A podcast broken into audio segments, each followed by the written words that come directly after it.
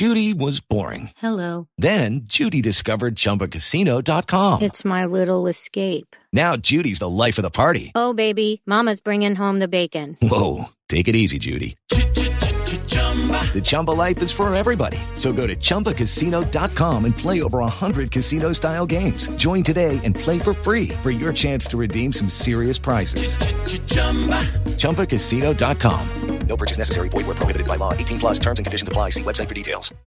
Lucky Land Casino asking people what's the weirdest place you've gotten lucky? Lucky? In line at the deli, I guess? Aha, in my dentist's office.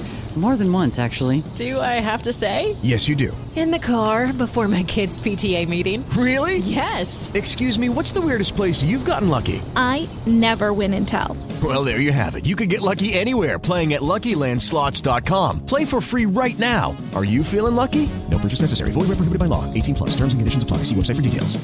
Hey guys, it is Ryan. I'm not sure if you know this about me, but I'm a bit of a fun fanatic when I can. I like to work, but I like fun too. It's a thing. And now the truth is out there. I can tell you about my favorite place to have fun. Chumba Casino. They have hundreds of social casino style games to choose from with new games released each week. You can play for free anytime, anywhere and each day brings a new chance to collect daily bonuses. So join me in the fun. Sign up now at ChumbaCasino.com. No purchase necessary. VGW. Void were prohibited by law. See terms and conditions. 18 plus. You're listening to the IFL TV podcast in association with Lonsdale MTK Global, sponsored by William Hill. This is Umar Ahmed for IFL TV in association with MTK Global, or otherwise, if Tyne Booth was referring to me, it'd be Umar IFL Umar. But anyways, I'm with Dominic Ingle. Um, have you been watching Tyne's videos? Yeah, is it actually you, Tyne's bigging up saying that you're actually have more success with women than than Kugan? Is that what he's saying? Umar has more. Su- is that what it is? Yeah. Well, I can understand why you're a better looking guy than Kugan, and you've probably got better interview techniques. So maybe Tyne spotted something that you're probably going to be sort of taking over from uh, Kugan in the near future. Yeah. It's a possibility. Thanks for the compliments. I'm not sure if I can comment further, seeing he is my boss, and I might get I might get a sack. I realise that. I thought he was. I thought. You know, I didn't realise he was the boss. I thought you were in charge. You know the way you present yourself. I thought you were actually on top of it all. Anyways, enough about sexual stuff and and all that. Um, you can always cut that out afterwards, can't you? You can always cut it out. You can always cut it out.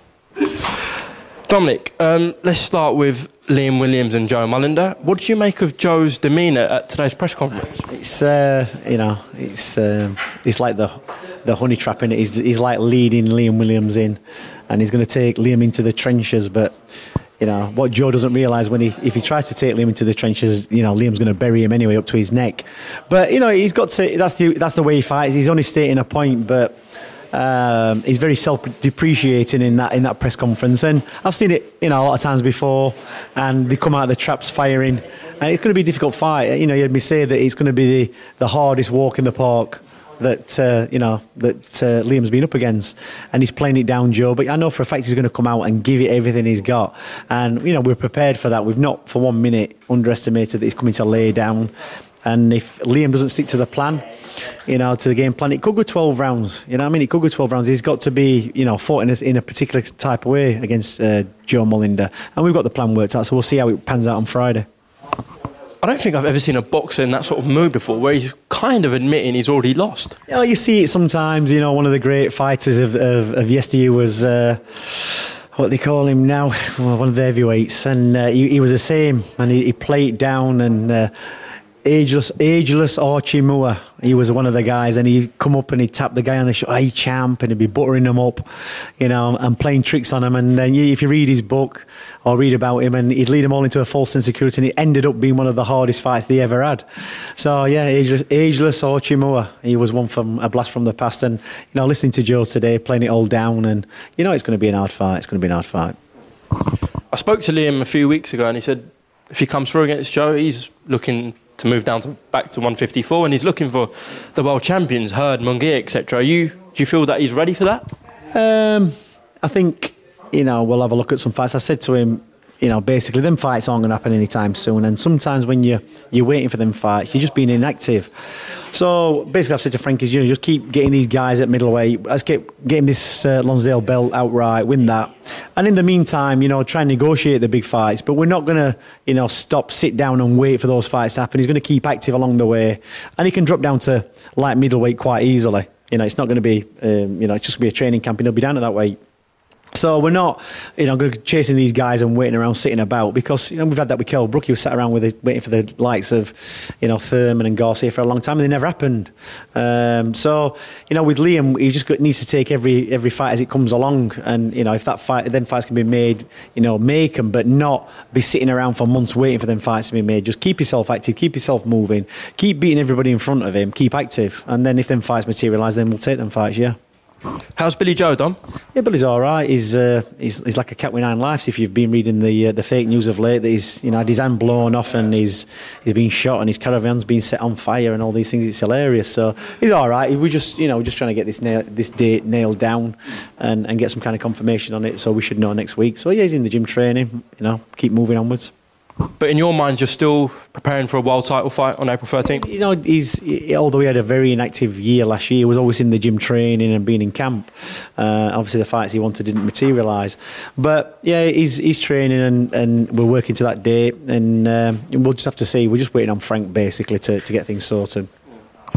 When I spoke to Billy Joe when he announced his move up to 168, he said, well, admitted part of the reason moving up, obviously, was to to get them big domestic clashes, your, your DeGales, your Eubanks. What did you make of DeGale Eubank first? Yeah, I've seen it was a. It wasn't like Eubank did anything special. It was more to do with the you know.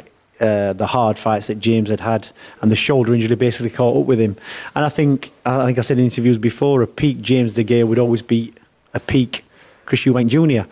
Um, and you know James just got old that night, but you know he's, he's been a great champion. He's had some great fights. Hopefully he's made plenty of money and he can sail off into the sunset with his held, you know, his head held high. He's been a good a, a credit to the game of boxing, and you know everybody has the time. Everybody has the, the, the you know the finish date in boxing, and uh, luckily he's, he's got out at the right time. If Billy Joe comes through on April 13th, um, does a Eubank rematch interest him? Has he said anything to you about it? I think he'd like to box Eubank. I think you know it would be an even better result for Billy the second time round because I think Billy in that fight was 50 or 60 percent and still beat Eubank. And I don't think Eubank's improved, you know, that much since that date. Um, so you know, obviously he beat James DeGale, but I think more for the fact that it was a it wasn't the best James, you know, best version of James DeGale. Um, and I look at you know, I still look at Chris Eubank, and there's still basic stuff missing. He don't use his jab enough. His footwork's not the best, and it's not something he's really worked And If you stood in front of him, he'll he'll punch you from pillar to post all day long. But anybody with movement, he's always going to struggle. And I don't think he's ever adjusted to that. And I don't think I don't know if he's worked on his weaknesses. So yeah, you believe it would be an easier fight for Billy Joe this time. Um, do you think Eubank's improved though since f- the first Billy Joe fight at all? Well, I, I'd say no because if he'd improved, he'd have beat George Groves, wouldn't he? And you think the next fight, I think Groves had all afterwards um, Smith, and really Smith did what you know Eubank should have probably done. And you got to give credit to Callum Smith. He, he kept composed, kept to the plan. Uh, obviously, Joe Gallagher worked out the tactics and he beat him. And so, really, you know, you would have thought it wasn't so long ago, was it a year ago that fight maybe? So you know, Eubanks really, if he had improved, he would have beat. He would have had enough to beat George Groves, and he didn't. And like I said, the next fight or the next was it the next fight after um, beating Eubanks that he boxed Callum Smith? I don't know. Something like that, yeah. So you know, you see, you see him beating, you're beating. Uh, was it, and he got the shoulder injury. Did he get the shoulder injury? Yeah, he's got the shoulder injury. So yeah, he did that. Uh, you know, he beat he beat Eubanks with half a half a shoulder, and got through the fight. And then obviously he got uh, had the repair, and then got beat by Callum Smith. So I think if Eubanks is going to would have improved, he would have he would have beat the likes of George Groves because he was on the way out as well. Whose decision was it for Billy Joe to up to 68? Did you advise it to him or did he say it? No, I think it's always going to be the op- with the if the opportunity presents itself, and it did. You know, Frank said there's an opening here, and you know it's not like Billy Joe Saunders is a small middleweight. He's quite a big middleweight, and he would be able to quite easily move up to one, up to the up to the super middleweight limit. Um, I think it's just the opportunity presented itself. It was a world title, and you know the opportunity was there. So I think that's what they're thinking behind it. And I think you know you can always go back down.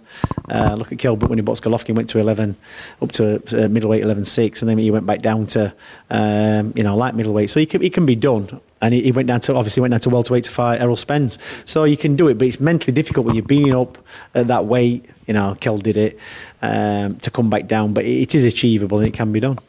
Are you meeting Frank Warren soon to decide what's going on with Billy Joe? Yeah, well, um, I think we're meeting up next week because we've got a press conference for Galahad in Warrington. So we'll, we'll discuss. I think we'll discuss Billy Joe Saunders. Then we'll find out where it's all, you know, what it's all all about and what's happening. When's that presser for Galahad Warrington?